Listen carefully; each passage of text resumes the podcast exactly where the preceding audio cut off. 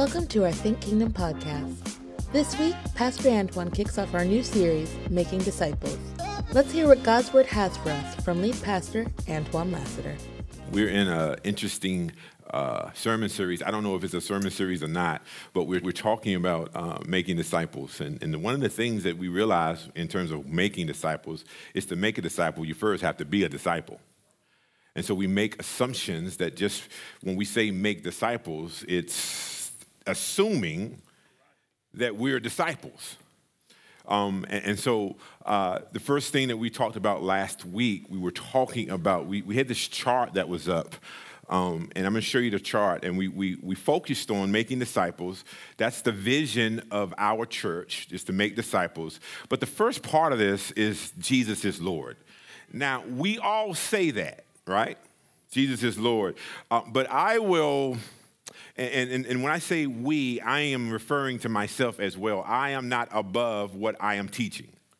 And, and so when we say that Jesus is Lord, the question then is um, does our belief and behavior line up with his lordship?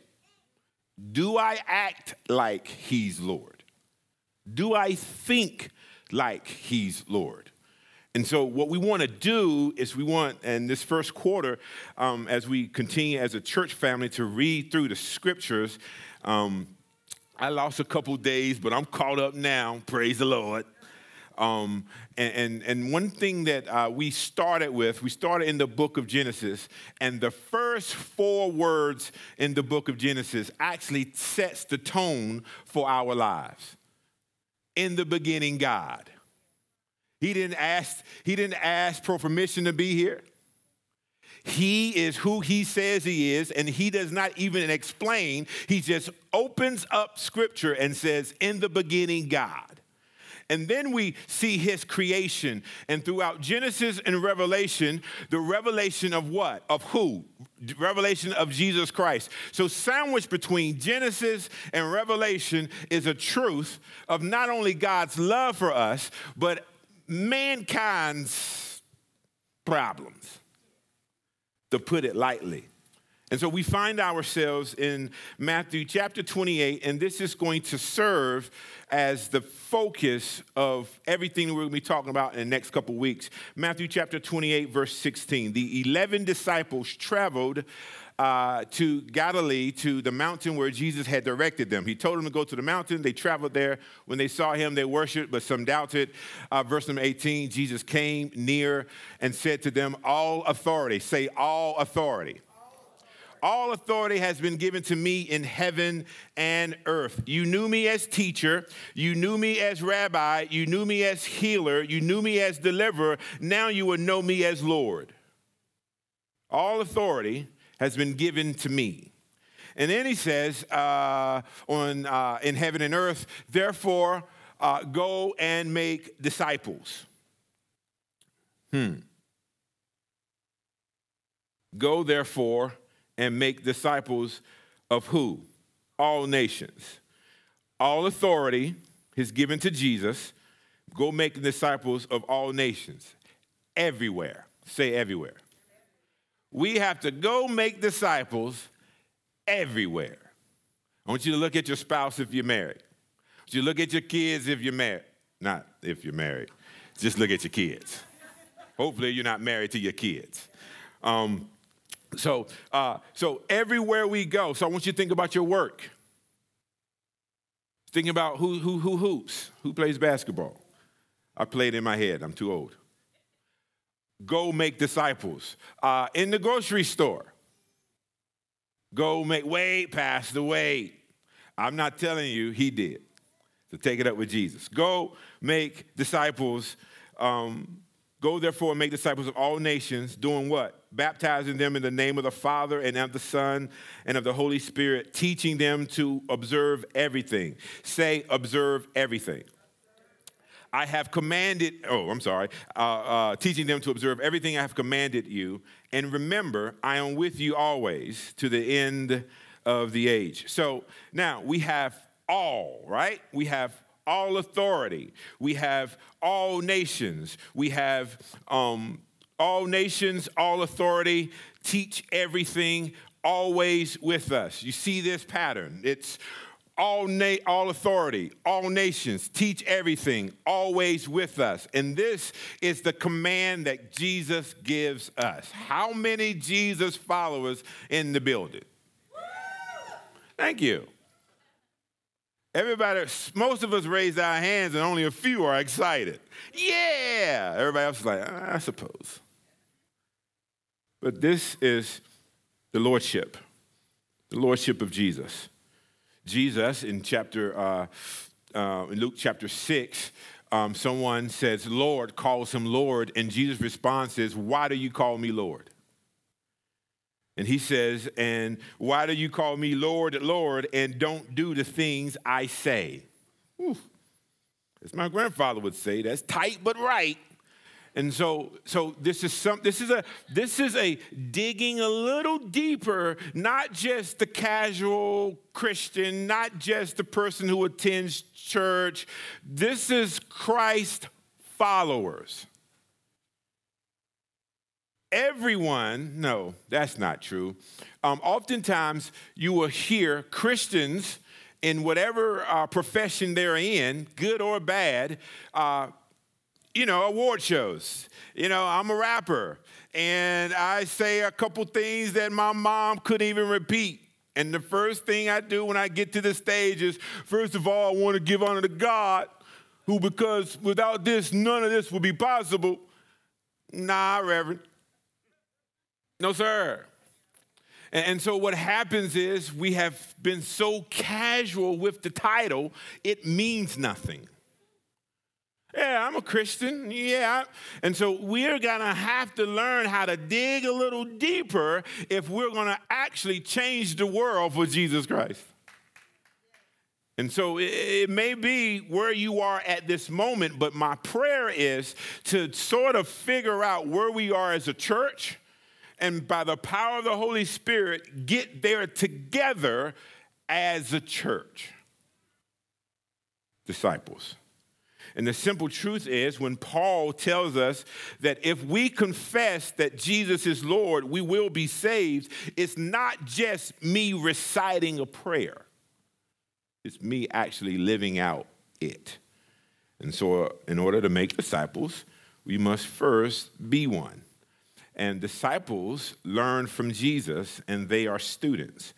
So, teach Jesus' word, make disciples, and baptize disciples. And Romans chapter 6, uh, verse 4 puts it this way We were therefore buried with him through baptism into death, in order that just as Christ was raised from the dead through the glory of the Father, we too may live a new life. Very simply, baptism is an outward testimony of the inward change in a believer's life. But baptism is an act of obedience to the Lord after salvation. So we got to have belief that actually changes behavior. But I want to spend a few moments talking about what happens to us before Christ. So, with before Christ, that's before we came to the knowledge of Jesus Christ, here's what we see that before Christ, we were separated from Christ. We were dead. Um, not only were we dead, we were disobedient disobedient to Christ, we were ruled by the flesh. We did whatever we wanted to. Okay, maybe y'all didn't, but I did. Uh, okay, thank you. I got one honest person. No, Pastor, I was saved at birth. All right, well, for, for most of us, we did whatever we was big and bad enough to do, and, and we were the objects of God's wrath. We were uh, opposed to God.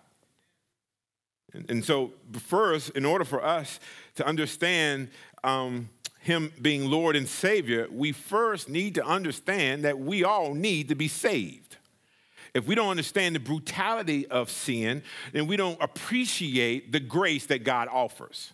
So before Christ, we were walking in sin and we were destined for hell. Yes, hell's a real place. And we were destined for it before Christ. Thank God Thank God. Amen. And and and so uh, now I grew up in a church where uh, not every Sunday, but most Sundays, all we talked about was avoiding hell. And uh, that's rough. Because I might not know about the grace of God, but I realized I did not want to go to hell. So every Sunday, um, I was tempted to walk at the altar because I didn't want to go to hell. So every time there was an offering appeal for salvation, I just want to make sure I'm right. So I walked that altar. I had a track because that was before Christ. And so before Christ, Romans chapter 6, verse 23 says, the wages of sin is death. So sin leads to death. I was reading the Old Testament, and I'm just going to be honest with you. Every time I turned around, God was just killing folk. And I was just like, good goodness, Lord have mercy. Um, uh, and then I started to realize in my devotion, um, because uh, uh, death uh, a fast death or a slow death still leads to death. And so, without the, inter- without the interruption of Jesus giving us grace, it ultimately ends the same way. So, God in the Old Testament was like cutting sin off immediately because there was only remedies. There weren't that many remedies. And so, they had to keep doing the offerings. But you keep reading the book, Jesus extends grace and now we're still going to die as a result of sin, but now we have an opportunity to live forever with him. Galatians chapter 5, verse 17 says, Sin, our sin nature, desires what conflicts with the spirit.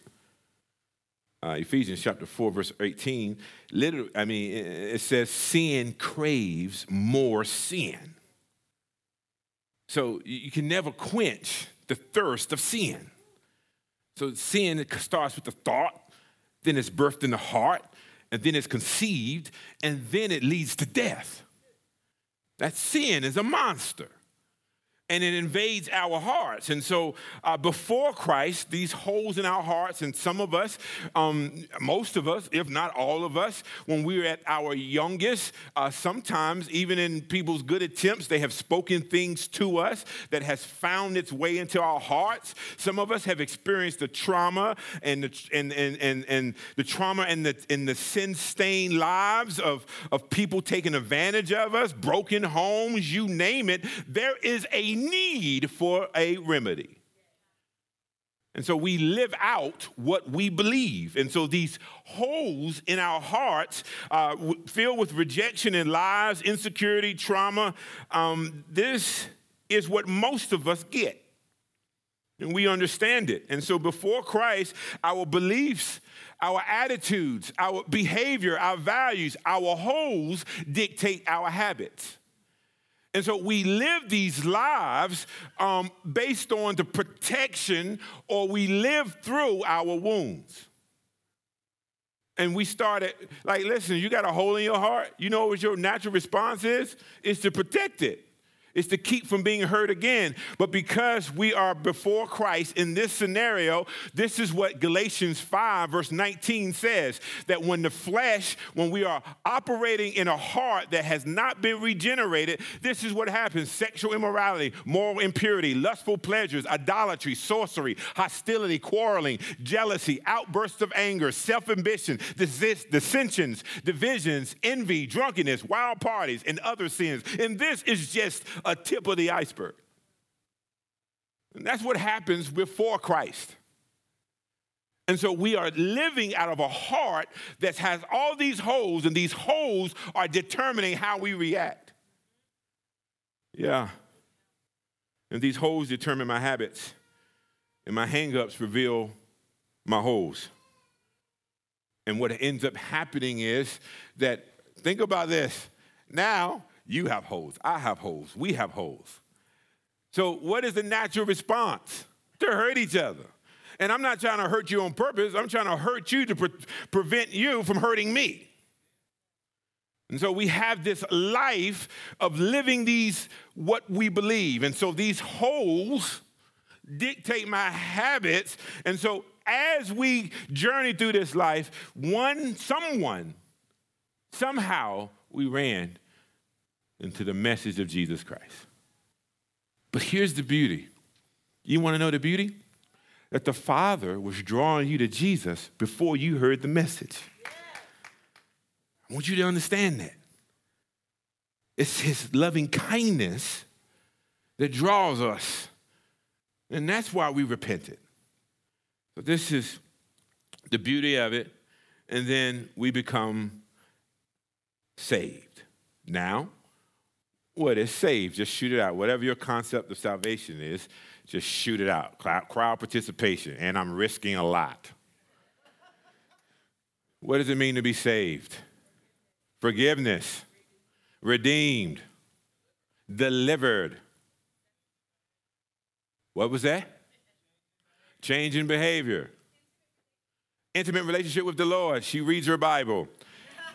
I'm just, I mean, you do, but I was just. So we accepted Christ. Romans chapter, you know, the Romans road, Romans chapter 10, verse 9. If you confess with your mouth Jesus is Lord and believe in your heart that God raised him from the dead, you will be saved. Because one believes with the heart, resulting in righteousness, and one confesses with the mouth, resulting in salvation. And so after Christ, everybody claps. After Christ, that was a good cue. After Christ, we're united to Christ. We are alive. We are now obedient. We are ruled by the Spirit. We're the object of God's love. We're walking in Christ and we're seated with Christ. Sins are forgiven.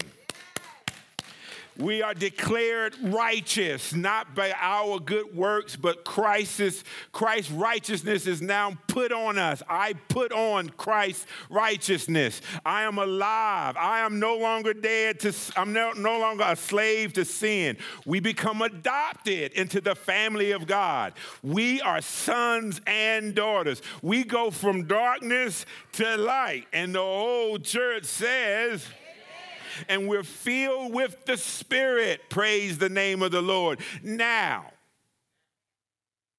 but Pastor, I still slip. And I still make mistakes. And my spouse, good God Almighty. Well, here's the reality. You feel bad about it now, though that conviction is working in you, and that's evidence that the Spirit of God is moving in you. You remember way back when, sorry, kids, you would cuss them out and not think about it? No, not y'all. Okay, that wasn't your thing. You would swing at that person without thinking about it? Wrong church. You will take that thing without thinking about it? So y'all, so okay, so y'all ain't delivered yet. Back in the day, I would do X, Y, Z and not think about it. I justified it. I even made sense of it. Now I might still do it, and I, I, I tell the people closest to me all the time. So I guess you're close to me now, and it's this: you shouldn't have sent that text. But you don't understand. Now I find myself apologizing when. Ugh, now I find myself, I'm not, I, I, I'm not on social media because it's a gas station bathroom, but um, I find myself about to respond to a post, and Holy Spirit would be like, and I'd be like this, they lucky. That's the Holy Spirit working in yours truly. Now, I don't know how the Holy Spirit's working in you, but if you are in Christ, I will submit to you that he is. But I gotta, I gotta, I gotta, I said it even during worship. Lord, fill me with more of your spirit. That's not actually accurate.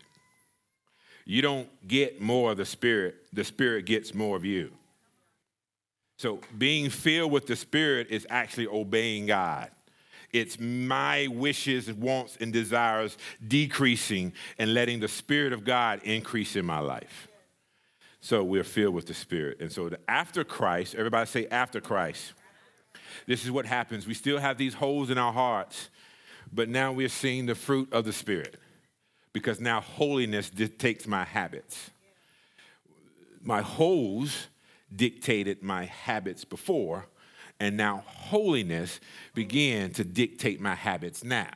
This is before Christ and after Christ. And now the fruits of the Spirit, which is the Spirit, it's not fruits, it's fruit of the Spirit, begins to stretch out in me, in us. Now, don't get me wrong, them holes still there. It's like holy and got hands. Right? So, so what happens with our walk in maturation, the more we submit our will to the Father by way of the Spirit, invited in by the grace of Jesus Christ, the more the Spirit stretches out in me, the more I'm obedient, the more I walk in the Spirit. That thing that God delivered you from, you still have an option to go back to it. Can we just get real? But the difference is you don't want to. The holiness begins to become the habit. But here's what I was talking to some couples about um, a, la- uh, a few few nights ago. But I still got this. I still got this core right here, though. And this core is battling with the, with the truth of the gospel. So you never go beyond the gospel, the gospel goes deeper in you. And so we have to let the gospel continue to go because if I want the fruit of the Spirit love, joy, peace, patience, kindness, goodness, faithfulness, gentleness, self control I have to allow the Holy Spirit to operate in my life. And I have to practice the habits of submitting to God by power of His Holy Spirit. So it's not just my worship, it's not just my giving, it's, it's experiencing and surrendering to God. And the more I surrender to the, the more I surrender uh, to the gospel, the more I mature. And so with Christ, I can display the fruit of the Spirit. Galatians 5, verse 16. I say then, walk by the Spirit, and you will certainly not carry out the desires of the flesh. So if you are struggling in your flesh, Galatians chapter 5, verse 16 says, Walk by the Spirit.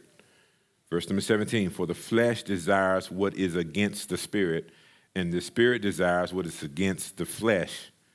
These are opposed to, uh, to each other so that you don't do what you want. But if you are led by the Spirit, you are not under the law. Now, the works of the flesh are obvious. And so, if there's evidence of, of the spirit of flesh working. There's if, if the spirit of flesh is working in our lives there's evidence through our behavior. But the converse is true. If the spirit is working in our lives there's evidence by our behavior. Transformation is inside out not outside in. It's the holy spirit living in us and having free rein. So my desires begin as the more i surrender and the more i submit my desires are now becoming like God's desires. But maturity is allowing the Holy Spirit to walk. Now, I'm going to share this with you, and then um, I'm going to, I'm literally finished. Uh, so, when we're talking about making disciples, you have to first to be one to make one. Um, we have to, you're going to hear the word. Everybody repeat this word after me intentionality. Be intentional. Repeat it. Be intentional you don't accidentally become a disciple. But the reality of it is, we are always being discipled. We're either being discipled by the Lord or we're discipled by the world. You can't do both.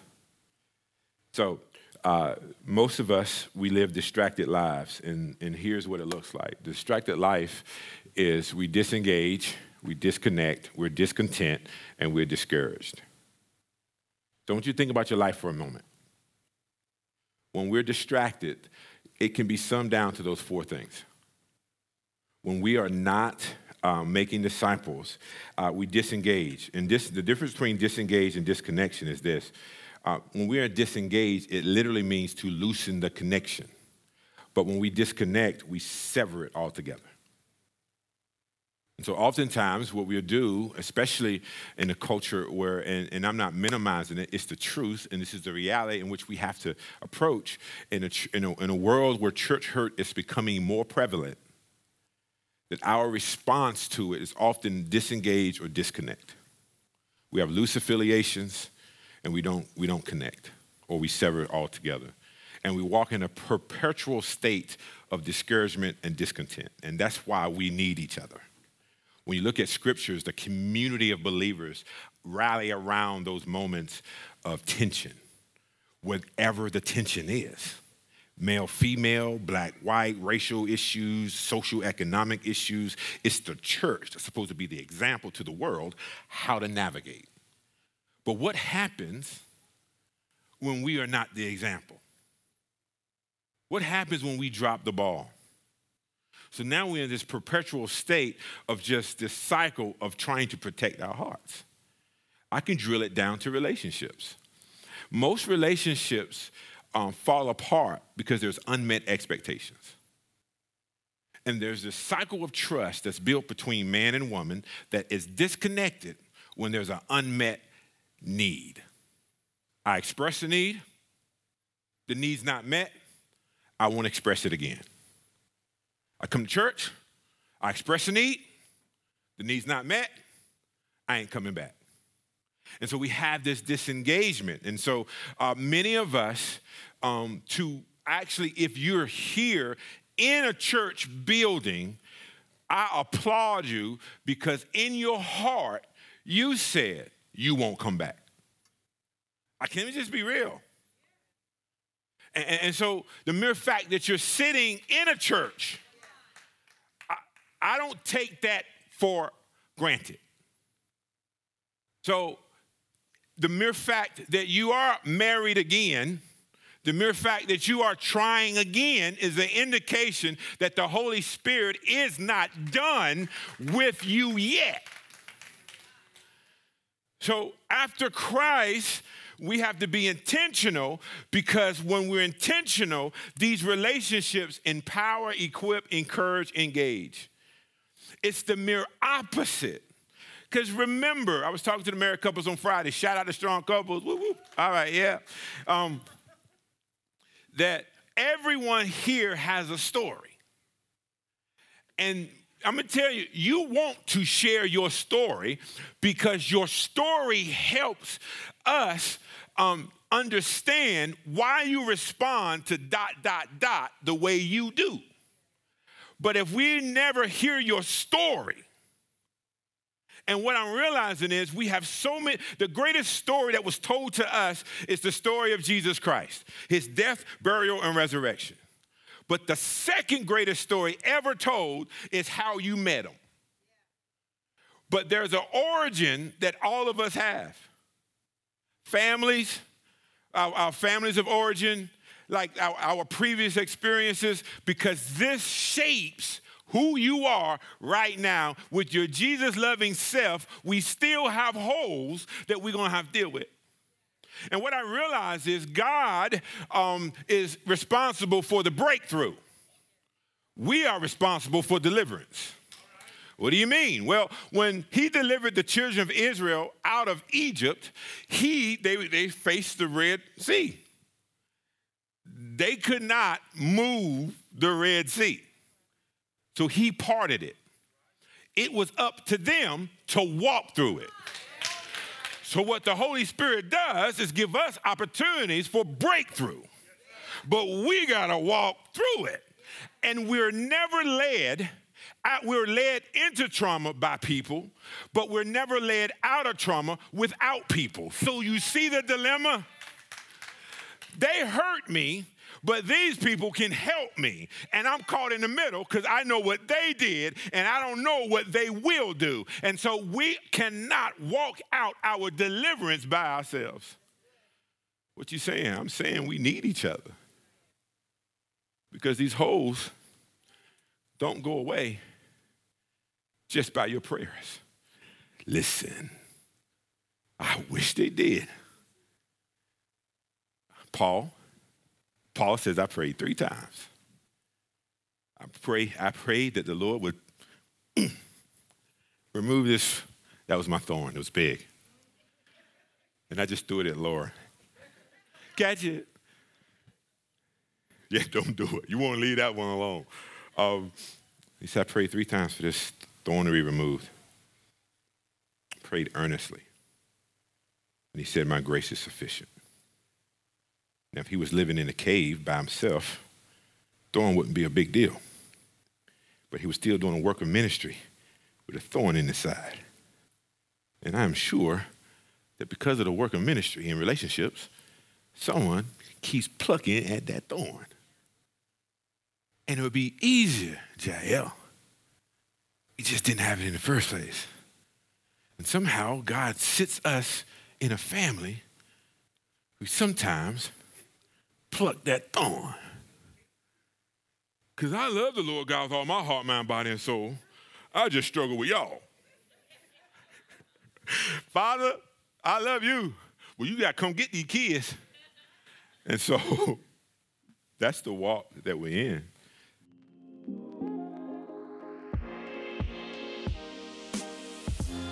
That concludes this week's message. If you were blessed by anything you heard in today's podcast and you feel led to give, feel free to text the word GIVE to 704 741 3705. And if you are in Kannapolis, Charlotte, or surrounding areas, come on by and visit us at 465 South Cannon Boulevard in Kannapolis, North Carolina, Sundays at 1033. You can also join us online Sundays on Facebook and YouTube. Be sure to subscribe to us and also check us out on Instagram under Think Kingdom. As always, you can go back and hear this message and so many more right here on our Think Kingdom podcast.